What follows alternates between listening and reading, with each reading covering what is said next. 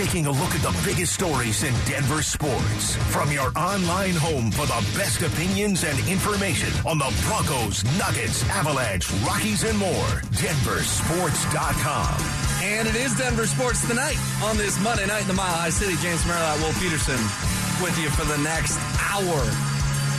Lots of games this weekend, James. It felt like I couldn't keep up. The Nuggets are playing, Avs are playing, Rockies are playing, Nuggets are playing, Avs are playing, Rockies are playing.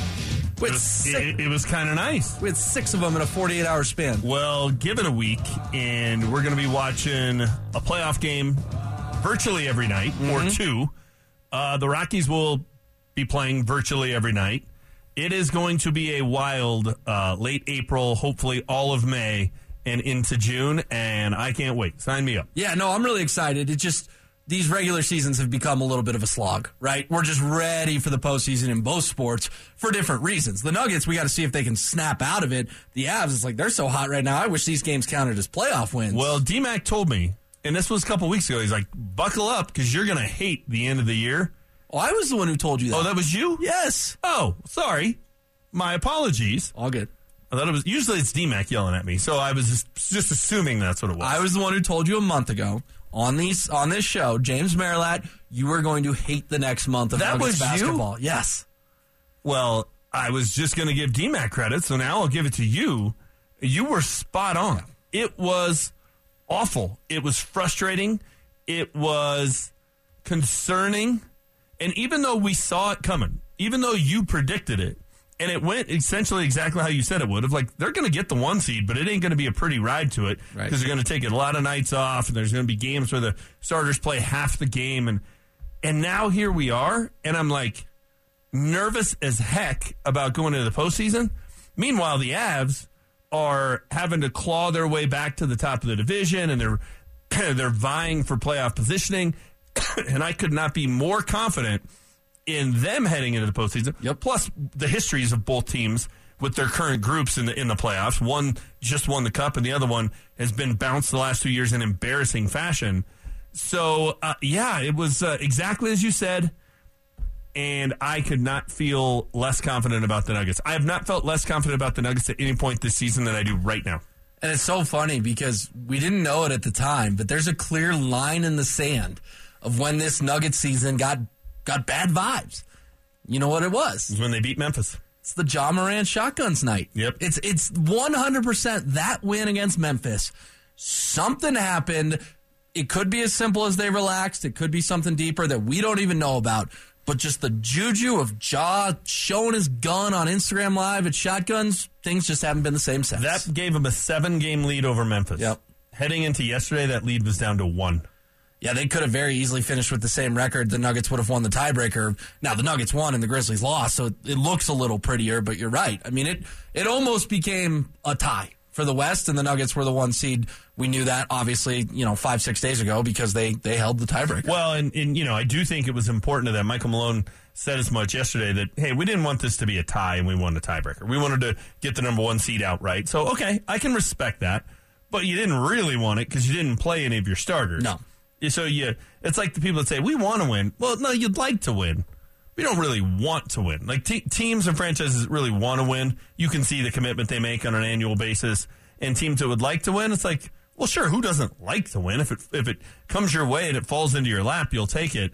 Um, that's what I think the uh, we want to be the number one seed outright kind of comment was. But man, I just hope this this next week they get to watch the play-in game. They hopefully will have some good spirited practices, and they have to come out in game one of whoever against whoever they play. And you can sputter maybe for a quarter, not quite like you did in Utah, but you can sputter for a quarter. But then the rust has to be off because they cannot afford to drop game one or two in the opening round. Yeah, and those times haven't been announced yet. We do know the game will be on Sunday. I'm kind of hoping they don't get the sleepy Sunday afternoon slot, James. Give me a night game. Okay, it just feels like that team's going to play better in night games. There's going to be more anticipation. Man, if they're a 130, I mean, we saw them lose that game 7 to what was it? Portland? Yep. On a Sunday afternoon. Yep. Eh, That's not the Nuggets' time to shine. They they play better the later it is, the lights are the brightest. We'll see how that shakes out. But let's get into the, this play-in tournament because this is so fascinating, James.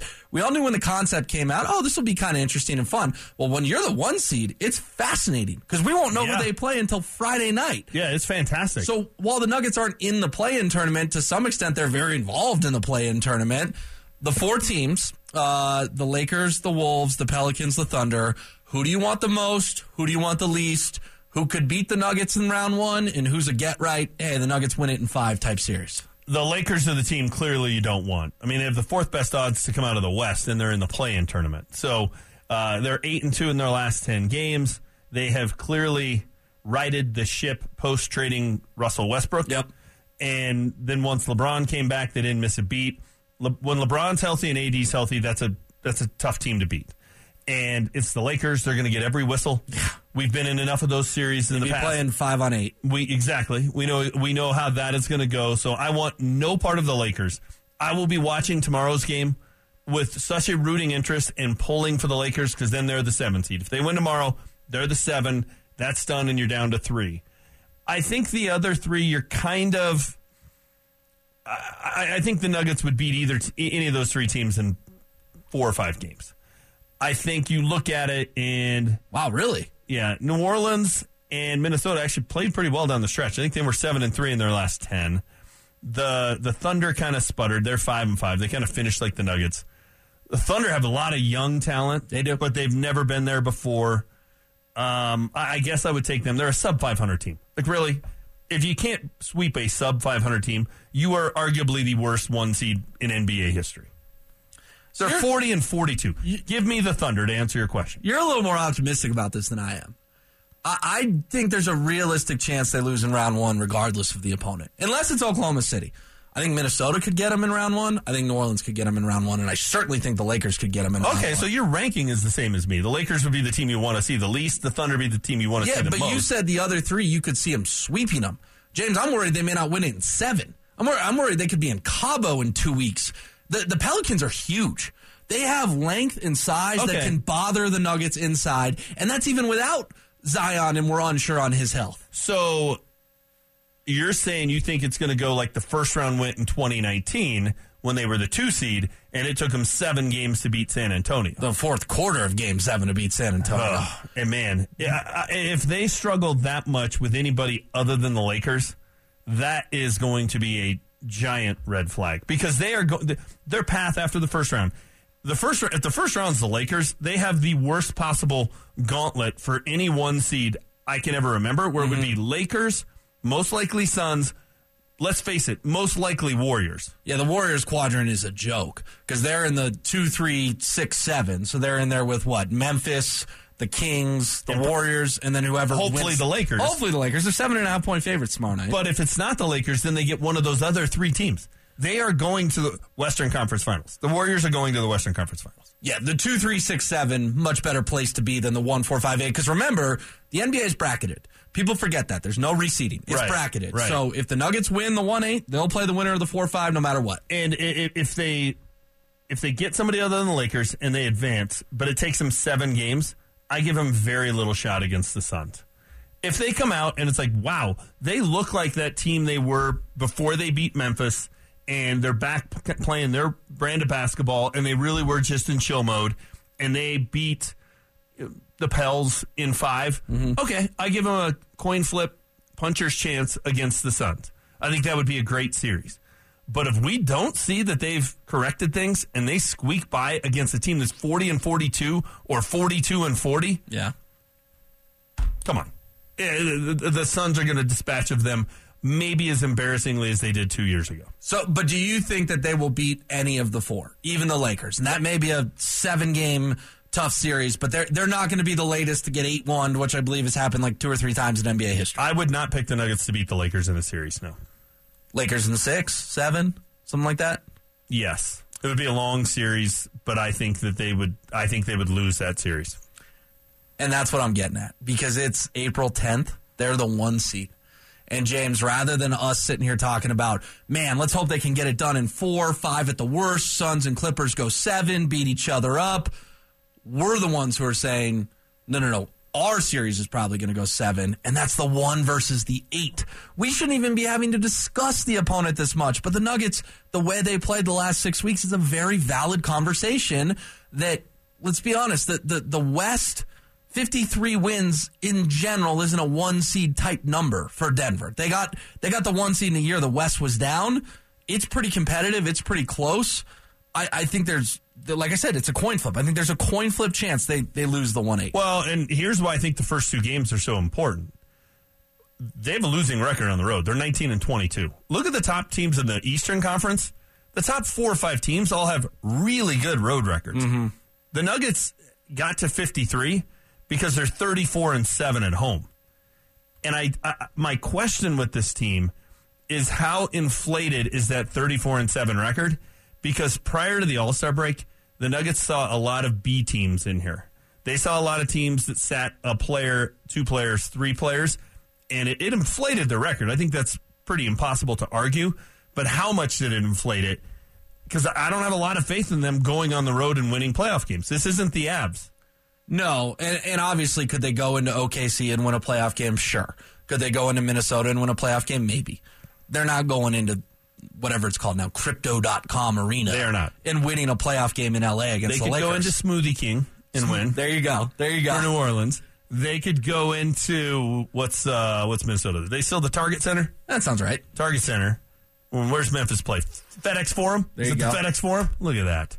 But you got to say Oklahoma City because that's the other first round Oh. possible opponent. Uh, Oklahoma City. That one I don't know. I have no idea. They've been so off the radar. That is the Paycom Center. sure it is. Sure. But uh, yeah, you're right. The fact that we're even having to have that conversation yeah, that's that's what's worried me. is concerning. And I think we would have. You talked about how the Warriors are in an easy quadrant. If let's just say that was the Nuggets group of four, we would be concerned about Memphis. We would be concerned about Sacramento, and we could be concerned about whatever play-in team got there because we're concerned about the play-in team anyway. Right. So I don't know where they could have landed here. Maybe the Clippers as a draw because they've dominated the Clippers this year, but I, I just don't think there's a matchup that the way this team is playing and their history in the in the playoffs that that makes you go, yeah, they're going to be fine. This is a team in the last six weeks that has lost to the Bulls, the Spurs, and the Rockets. So there, there's really no one you could be playing right now where you and I would say, "Oh yeah, Nugs and four, Nugs and five, no matter what." Um, so, so we'll see how it shakes out in terms of just these play-in games. Tomorrow you get Wolves Lakers. The winner is the seven, and then Wednesday night you get Pelicans Thunder. The loser's done. The winner of that game will play the loser of the Wolves Lakers Friday night. The winner of that game emerges as the eight seed. It's quite a process to figure out the Nuggets' opponent. How worried are you that they're not going to know this till late Friday night? They got to turn around and do this thing on Sunday. It seems like to me, whoever emerges from the play-in, that's a winner, right? They they, Yeah. they maybe lost the first game, but at least they won their second game. Or if you're the Thunder, you got to win two in a row. You're the Pelicans, you got to win two in a row. That's a team that's going to be playing with house money, nothing to lose, riding some momentum. All the Nuggets have just twiddled their thumb for seven days. Yeah, and both teams will have the same amount of time to prepare, right? It's you'll really know for two days. I'm sure both teams have advanced scouts who are looking at every possible opponent, right? Like if you're Oklahoma City, yeah, you've got people who are wor- working on the Pelicans and who are working on Minnesota and who are working on the Lakers. You've also got a group that's working on Denver. You do. You're, you're getting prepared for that. And the Nuggets right now are working on all four possible opponents. And you'll eliminate one of them tomorrow. So now you're only working on three possible opponents. And you'll slowly but surely whittle it down. But yeah, it's, it's a little bit of a concern. I, I think the if the Nuggets were playing really well, though, like the Avs, I would hate for the Avs to have a week off before the playoffs started Oh, yeah. that would be like the Rockies in 2007, right? All the momentum just goes away. As bad as the Nuggets are playing, honestly, a week off is the best possible thing. Mm. Just go hit the reset button. If I were Michael Malone, I would I would give him a couple of days just totally off. Just go clear your mind, go do whatever, and then you come back on Wednesday and you start busting your butt getting ready for Sunday.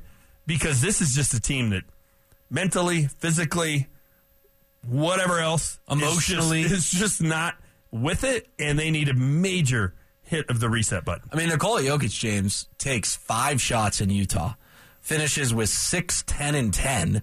Uh, he would have gotten a triple double if he had just taken two or three more shots. He looks bored, disinterested, all those things. Jokic has always played well in the playoffs, though. He's always played well in the playoffs. I need to see it come Sunday afternoon or Sunday evening. I need to see a Joker 32, 17, and 12 game and him looking engaged because right now, for whatever reason, and maybe it's just because I told you you were going to hate the last six weeks of Nuggets basketball, Nikola Jokic looks like he'd rather be anywhere else. He really looked that way in Utah. He looked like he was playing in preseason games, and Yeah. I get it. To some extent, they were. So, but we haven't seen this team play a good game since March 25th. That's when they beat the Bucks. Because they beat two nights later, they beat the Sixers, but that was the Sixers team without Embiid and without Harden. Uh, that that's not a impressive win. And then they didn't look good in the three games after that when Jokic was hurt. Then they go to they, they had a Houston game in there. They had a two games in Phoenix where they just basically took the night off, played all the backups. Like their best performances were by the backups in Phoenix twice. Yeah, they, two they- losses. They took Kevin Durant and Chris Paul to the, the buzzer the other night, more or less. I mean, they lost by four points, and that game was that game was close, still under a minute to go. We will know a week from tonight, though, when we're doing this show, whether or not we need to be worried because game one is Sunday. Mm-hmm. And if you're right, if we come out and we see Jokic and he's 32, 12, and 9, and it's like, yep, you know what? He controlled the pace of the game. He was back looking like himself. He was engaged. Ever, he was fighting the open guy. They were hitting shots again, all that kind of stuff. We're like, yep, we're good. If we see any version that looks like what we saw in Houston, that's the game that worries me because that was a game that mattered. That was for the number one seed for the first time in the history of the franchise as an NBA team. You could have clinched it that night, and he was terrible in that game. The Eight team, turnovers. the team wasn't very good overall. It was a one point game heading into the fourth quarter, and they ended up losing by 20. It, that was a game that is a huge red flag. But we're going to know in game one. Mm-hmm. We're going to know. And if it's the Lakers, I think it's trouble. I think if it's the other three, they'll be all right. But I understand your pessimism. I really do. I've got a column coming tomorrow at denversports.com. Little sneak peek here. Uh, it is titled, It Feels Like the Avs Are Going to Win the Stanley Cup while the Nuggets exit early. That is where I am officially at, James. The, the Avs, to me, Nathan MacKinnon's on a different planet right now. Mikko Rantanen, I tweeted it last night. He should be a fringe Hart Trophy candidate. He's not going to be because I understand McDavid, 150 points, whatever. But when you have those two on the ice, Cale's still looming, Gabe's still looming, Artturi's still looming, and you're still winning all these games. I just, I wrote it, and like I said, folks can read it tomorrow. I truly believe, James, as we sit here today, that the Avalanche are going to win the Stanley Cup, and the Nuggets are going to be in Cabo in two weeks. That's just how I feel. I think you're pr- well. I think the Avs are going to make the Stanley Cup final, and then I give them the old coin flip puncher's chance against whoever. Bo- pi- probably going to be Boston. Battered and bruised because the East is so much better than the West. Correct. So uh, even without Landeskog, uh, we talked about this today. Rachel and DMAC and I did on coffee break.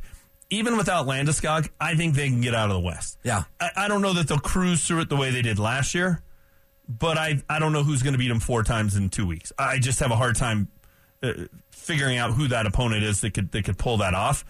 If you get to the Stanley Cup final and you're playing a Boston team that has been just tremendous all year long, Yeah, set a um, record last night for most wins. yeah, so some of those teams, okay, uh, then I think it's and they, they won't have probably they won't have home ice. That'll make it a little bit of a different scenario. But they're going to have an extended playoff streak. We're going to be uh, run. We're going to be covering them for two months. I do feel like the Nuggets in two or three weeks we could be talking about, hey, what's the move they need to make? Is it they just need to? And this is what I would propose if that happens. If they mm-hmm. lose in the first round, it's the old scientific method. You change one variable at a time so you can figure out what the problem was. I don't know that there's a Nuggets fan alive who wouldn't want to say, who wouldn't say, I want to see this core Jokic, MPJ, Murray, Aaron Gordon, KCP, Bruce Bowen, the, the, this Bruce Brown. Bruce Brown, this group with a different head coach. That would be the, the, the simple thing, the easy thing, the smart thing to do. Well, if you get 8 1 and you don't want to fire Michael Malone, you're crazy. Uh, You're yeah. just an apologist, or, your- or your last name is Malone. Correct. Yeah. Um, that would be the easiest thing. That would be the thing I would want to do. But do I think if you lose in the first round, you shouldn't consider offers if somebody blows you away for Jamal Murray and MPJ? Of course you should. And it was my column today at denversports.com. If somebody makes you a crazy offer and there are four, and I, I forgot to include the the one in the in the uh, in the article. But you can't say that hey, I wouldn't, I'd never, I would never, I would never trade Jokic. Really, if the Bucks offered you Giannis, you wouldn't consider it, I wouldn't do it. but you'd consider it. You sure. think You made me pause. if Philly calls and offers you Embiid? No, I want nothing to do with that guy. Okay. Because I do not like his personality at all. Okay, if uh, the the Thunder call and offer you three of their young stars, including Chet Holmgren, number one pick last year, didn't play a game this year because he was hurt. You wouldn't be tempted. You wouldn't be tempted to say, "What are the, what do those three guys look like with MPJ, Murray, Aaron Gordon?" But James, Nikola Jokic is trending toward being a top 20 player to ever play basketball. or, and this is the one I didn't include, the number one overall pick. Oh, for this kid in the lottery that everyone wants. I, I just, I, think your first part of this makes more sense. Your scientific method. Just change the head coach. Agreed. Let's That's just my first run, option. Run it back. Like I, I, I think trading Nikola Jokic if you lose in the first round would be a nuclear panic thing where you've got to see it with a different head coach before again you ship out a player who's a first ballot Hall of Famers, won two MVPs, almost won a third this year, and again will go down as one of the best centers of all time. I agree with you. I'm just saying the conversation should be had if somebody. I'm not saying trade him for a couple of, you know, a late first round pick and a couple of, you know, a sixth and seventh guy off the bench. Like that's not what I'm suggesting. It would have to be a blockbuster. Can't possibly turn it down. I'm the Seattle Seahawks and the Broncos call and really want Russell Wilson. Well, what are you offering me? Hmm. That's kind of an insult to Nikola Jokic. He- He's Russell so Wilson much was- greater than Russell Wilson. Russ, Russell Wilson's got a ring. Yeah, that his defense carried him too. Okay. Yeah. All right. He's been to two Super Bowls. He He's the reason he doesn't have two rings. He Him. also got here. He got arrived here after ten years. Everybody's saying surefire Hall of Famer, right? That's You- changed. You want to, and how? And look, I think Russell Wilson's going to bounce back. I think he's going to have a really good year. I, think, t- I tend to agree with I you. think it was an for the record. aberration. But I guarantee you, there are a lot of people in Seattle saying it's a good thing we sold on that guy when his stock was high instead of waiting once he went over that hill because that was good, that stock was going to plummet. Yeah, you want to sell a year er, too early, not a year too late. Ru- Russ plays quarterback. Like that's a much more physically demanding position where we do see guys fall off a cliff. Last time I checked, centers in their twenties don't just fall off a cliff. I, I saw, and I, I was very alarmed watching Nikola Jokic in Houston play basketball when he wasn't 100%. That to me was a glimpse into the future of what he's going to be when he does start to diminish, and it was ugly. In, in eight years. See, that's uh, that's where I'm not I'm not with you. Listen, he may only play five because that's all he's got left on his contract. Yeah, and then I, I heard the guys on the drive talking about it today. Like once he's he's gone, he's gone. We'll never see Nikola Jokic again. You will not. he will And- disappear into the Serbian horse. Scene. So if you if you bring him back next year, now whoever's trading for him has four years left of him. Uh, Like his value goes down with every passing year. If you don't think you can win with him, and I do think it's a fair question, if they get bounced in the first round this year, what is the combination that it would take to win with Nikola Jokic in the playoffs? well, you would need to call Dallas and do everything in your power to get Luka Doncic. Okay. Uh, Yes. And, and and that's fine, but the conversation would need to be had of can you win in the playoffs with this guy or is he just a great regular season player? That would become fair. But James, he's been great in the playoffs. He has. I mean, he dragged Austin Rivers and Facu Campazzo a season ago to, to a first round exit in 5 games. right, and they would have lost every game by thirty if it So? weren't for the Joker, man. I mean, I mean- the, the Warriors hung what 160 on Portland yesterday. That's what they would have done to the Nuggets. But their last 3 playoff series would have been swept by the Suns, losing 5 to the Warriors and get bounced as a 1 seed by an 8 seed. yeah, the head coach would get fired. For sure, and I think Jamal and Michael Porter Jr. could very well get moved. But you just also to me, have to ask- Jokic isn't on the table. He's untouchable. He's not untouchable when He's there are untouchable. you considered Embiid or sorry, Giannis. Yeah, but the Bucks wouldn't do that. I mean, he's beloved in that city. He's But he's him not, a title. That's my issue with this. He's not untouchable. Yeah, but Zach By was talking about your article a bunch today. Like, what's the difference between fantasy basketball and real life basketball? Fantasy basketball, you and I can talk about trading Giannis for Jokic. Real life, that's just, it's not a possibility. I agree, but you can't say he's untouchable if there is an offer you would consider. I mean, I, I see your point on that, but it just, I'm trying to live in the what could the Nuggets actually do to finally get over the top and calling the Bucks and saying Giannis for Jokic, that's just not going to happen. I just think the uh, the people who who act like you won't seriously answer or ask that question if they get bounced in the first round are the same people who told me no way Nathaniel Hackett gets fired after one year. People will be more patient. Yeah, how'd that turn out? Yeah, 15 games. He didn't even make it one year. So, all right, well, it's uh, worth your time to go check out at denversports.com. We've got plenty of Avs and Nuggets content up there. And coming up next, Nathan MacKinnon, He wins an award as the NHL's best player last week. It's Denver Sports Tonight on Denver Sports Station 1043 The Fan.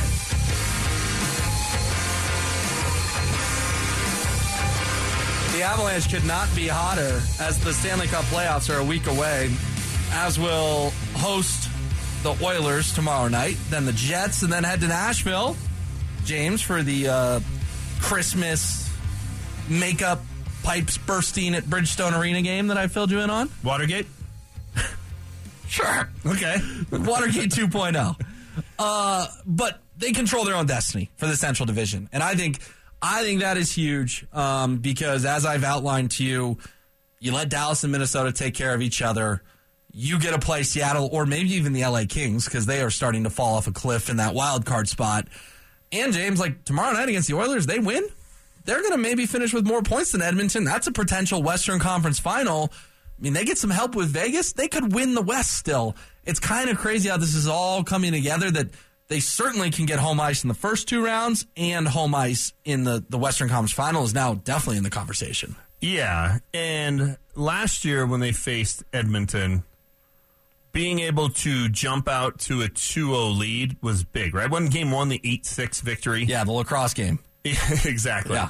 Um, and you know what? That series probably is tighter. I, I still would pick them to win, but it's tighter if the first two games are up in Edmonton and they're able to avoid falling in a 2-0 hole. Sure. I mean, once teams fall down 2-0 to the Avs, it's like they're not going to beat them 4 out of 7. They're certainly not going to beat them 4 out of 5. I mean, we saw Nashville – I'm not going to say quit because that's a strong allegation, but they didn't want to play games three no. and four. They knew they were toast. They knew they were done. And then St. Louis, you got to give them credit. They came here and got a split. And then the Avs went and won both in St. Louis, and then St. Louis somehow came here and got game five, too. I maintain that the Blues were the toughest team the Avs played in the postseason last year, even more so than the Lightning. The Blues gave the Avs the series I was most worried about. Now, maybe that's because it fell in round two, but when you sweep Nashville and Edmonton, it's not either of those. So the answer is literally Tampa, who you went to six with, or St. Louis, who you went to six well, with? probably the the scariest series where you thought they may lose this, and part of it was because of you know what what had happened in the second round in previous years. Correct. But that St. Louis series was one we were all on edge, right? I mean, we we thought we were celebrating the Avs winning the Stanley Cup in Game Five. MacKinnon had an all-time goal to put him up four-three with three minutes left. He goes coast to coast. The pop top top pops off. I can't say that off ball arena, and they blow it. They give up a goal at the end of regulation. They lose in overtime, and we're all going round two. Boogeyman is here again. I'm so glad they didn't have to play game, game seven. James, oh, me too. Because they would have lost game seven. Me too. But they were they were within three minutes of winning the Stanley Cup final in five games. Correct. So, oh, I thought you were talking about the St. Louis series. My bad. You're talking about Tampa series. Yeah, yeah. But the St. Louis series was was one you were worried about. It's close because Very. they lost one of the first two games. Yes, it, it made it to where it's like uh, even though they had to, they went to St. Louis and won games three and four, it still made it like oh man they got some work to do. The other ones when they jump out to a lead, again you're not going to beat that team four out of five games. No, you're, you're, you're just not. So having home ice, all these people say they got a great uh, road record this year. They do. I think they've set a record for most road wins in franchise history. Last year they lost one road game in the postseason, right? So they're a really good. They're, they're not really good. They're a great road team. They are. But to suggest home ice advantage and having to start on the road for the first two games of a series isn't a disadvantage, I think is being a little bit delusional about how the postseason works. Yeah, I'm with you. They uh, get the Ducks dramatically 5 4 last night in overtime. Nathan MacKinnon and Mikko Rantanen both have more than 100 points now. That hasn't happened in like 14, 15 years for an Avalanche player. And MacKinnon wins first star of the week today. Five goals, five assists, three game winning goals. It does feel like, and I mentioned this a little bit in the first segment, that MacKinnon is in full on bleep you mode. and Rantanen is playing the best hockey of his life. And again, in my opinion, should receive some votes for the Hart Trophy. Even if that's not first place votes, he should get some consideration for that award. Yeah, no, and I, I think, you know, we talked about my Jokic article in the first segment, but speaking of unpopular columns I've written, I also wrote that Nathan MacKinnon should have won the Conn Smythe. You did. I think we're seeing now who the most important player is on that team. Cale Makar is a great player. He's a great player. But this team without Nathan MacKinnon, I wouldn't say they'd be average, but he is definitely the, the straw that stirs the drink. We He's- watched them play a month without MacKinnon this year. They were definitely average. Yeah, he's, yeah. he's what makes them special because he one he's just so good in what he does, but it's also the attention he draws and his ability to go end to end and make things happen and his just his speed on the ice. It's just nobody has an answer for it, and they're back on their heels all the time trying to figure out how to deal with it. He's what makes this team great. He is their best player. I think this season has uh, answered that question. I also think Mikko Rantanen is one of the more underrated stars in this town because he's a guy. If he was on uh, three quarters of the other teams in the NHL, they're, they're building a team around him. He's he's the best player on the team. And if you walk around Ball Arena, and I'm not taking a shot at the fans, but what percentage jerseys are Mikko Rantanen? It's a lot of Makar, a lot of MacKinnon, a lot of Landeskog, a lot of Sakic and Waugh and guys like that yeah, that's a good point. it's not a lot, and he is a great, great player. But he just so happens to be the third best player on a darn uh, on a great team, and therefore he doesn't get as much attention as he should. That's a really interesting observation. He's a little like Milan Hejduk in that sense was because you always had Joe Yeah. and Peter, right? It was always Joe Sakic, Peter Forsberg, but Milan was awesome, right? Even the the Chris Drury's and the Alex Tanguay or whatever, and, and Mikko's better than those two guys, but Sakic, Forsberg, MacKinnon, Makar. We got to appreciate that second tier because the Avs don't win their first two cups without that second tier of guys. Yeah, and there's always like there's the stars, and everybody knows them. Yeah. right. And it was back in the day. It was it was Sakic and Forsberg, and then there's always kind of those fan favorites, right? And you met Drury. Um, gosh, who's the the guy that? Oh Mike Ricci? There, you, wow. Don't know how you got what I was going for off that. Because you knew- said fan favorite, and I was like Mike Ricci. He was he was a trip, man. good player, right? Yeah. Good player. Fine player. Played a played a big role on the team. Yep. But he wasn't one of their four or five best players on the roster. No. But everybody knew him, and you'd see a lot of Ricci jerseys. Uh, the higher percentage of Ricci jerseys than his ability and his position on the team warranted. He was like the class clown. Right. Have I told you my Mike Ricci story real quick? No. So my dad took us to practice, my sister and I, when I was like, I don't know, seven years old, and she was nine or ten, and we were outside the old South Suburban ice rink. That's where they used to practice for family sports, and the players were coming out, and you know, we're little kids, we want autographs, whatever. And Mike Ricci comes out, and there's like ten of us, and we all kind of swarm around him, and he goes, "Look, kids, it's Joe Sakic." And then he just sprints to his car and drives off and gets out of there. And Joe Sakic was nowhere to be found. Uh, that's fantastic. Look, kids, it's Joe Sakic. I will never forget And that. he's kind of one of those like cult heroes, Yeah. right? And and th- this team has those, and Mikko Rantanen's the guy everybody forgets about, Yeah, He is. and he's a great player. I do wonder, like, how, how, how does Hart Trophy voting work? Is it like the NBA? And I should know this. I'll look it up during the break. But I want to know, like, yes, M- McDavid's going to win the award, but could Mikko get as high as second place? Could he get high as third place? Or am I just, you know, my burgundy glasses here on this Mikko Rantanen thing? I, I would be curious to see what the odds are and how the how the award voting ultimately breaks down. I guess there's three finalists, right? Because like Yeah. last year we saw Makar at the ceremony with the three finalists. It'd be cool for Mikko Rantanen to be one of those three. We've seen MacKinnon be a finalist before, but of course never seen Rantanen. I, I think he has a chance given the fact of like, look, he's putting up uh, his goal total is breaking is tying record set by Joe Sakic. He has an outside shot of setting the all time franchise record, which Yes. was set back in in Quebec when they were still the Nordiques. You know, you you eclipse hundred points, you're going to be in that conversation. Um, yeah, I don't think anybody has a chance of. uh, Everybody's it's like Larry Bird in the uh, three point contest. They're, they're all talking. We're all talking about hey, who's who's going to finish second here? But I think he has a chance of at least being invited to the ceremony and being a finalist. and that would be cool. That would be well deserved and fun. All right, coming up next, Dre'Mont Jones, man, still no love lost for the Denver Broncos. He was back at it again today, and he's talking about the Russell Wilson trade.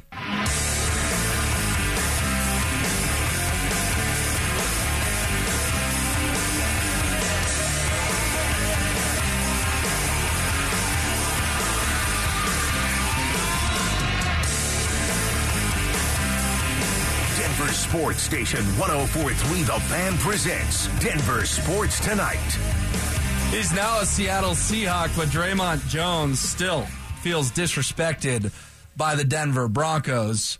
Uh, he told the Seattle area media on a Zoom press conference today, I mean, bleep, four letter S word, they should have just traded me from the jump. I was included in the trade. Denver said no. He is talking about the Russell Wilson trade and how he just wishes he had been a part of it and he had been a Seahawk last year. This confirms basically everything we knew about Dre'Mont Jones when he said this in November. I'm here right now. Didn't want to be here. Well, I can see why the Broncos didn't trade him in the as part of the Russell Wilson deal, right? Like Shelby Harris was a guy they they felt like they could e- they could replace easier. They thought they were going to have a good year, right? We all thought they were. Oh, yeah. And you would want to have Dre'Mont Jones on the roster. The time they made a mistake not trading him was at the trade deadline. Mm. Because at that point, you knew you hadn't signed him to a long term deal. You had to somewhat know the temperature of those negotiations. You had to know what number he was looking for and whether or not you were willing to go to it. And you could have got something for him. And you were three and five. The season was already going down the drain. You knew all the problems that you were that you were having during the year. And you traded Bradley Chubb so you didn't have to pay him. Right. So like and when they traded Bradley Chubb, the justification was, well, we got a first round pick. Okay. And now you can pay Dre'Mont. Well, they didn't pay Dre'Mont. So if you weren't going to re sign him then, and if you didn't know at that point, then what are you doing, George Paton? If you weren't going to re sign Dre'Mont, or thought pretty darn good chance we're not going to, you should have traded him and got something. Especially when draft picks are so scarce around here. They only mm-hmm. have five. You know, how much nicer would it look right now if you'd gotten a second and a fourth for Dre'Mont? Right, right. Like, we'd be feeling a lot better with our seven picks, including a second round pick. And instead, what? You'll get compensatory picks at some point for Dre'Mont Jones? Yeah, and you still could have gone out and signed Zach Allen and plugged that hole this year. And, you know, would the season have gone worse? They went two and seven after the trade deadline. well, and Dre'Mont disappeared after they He traded. had five tackles, one sack, and one tackle for a loss. yeah, and, and was that just because he didn't want to be here, or was that because his play was truly impacted that much by not having Bradley Chubb on the line with him? I don't know, but it's one of those two things. I think it was those two things, plus then at the end of the year he was hurt. Right. And how much of that was, I'm sure he was hurt, but how much of that is, hey, if we were, you know, 10 and 5 right now, I could play in these last two games.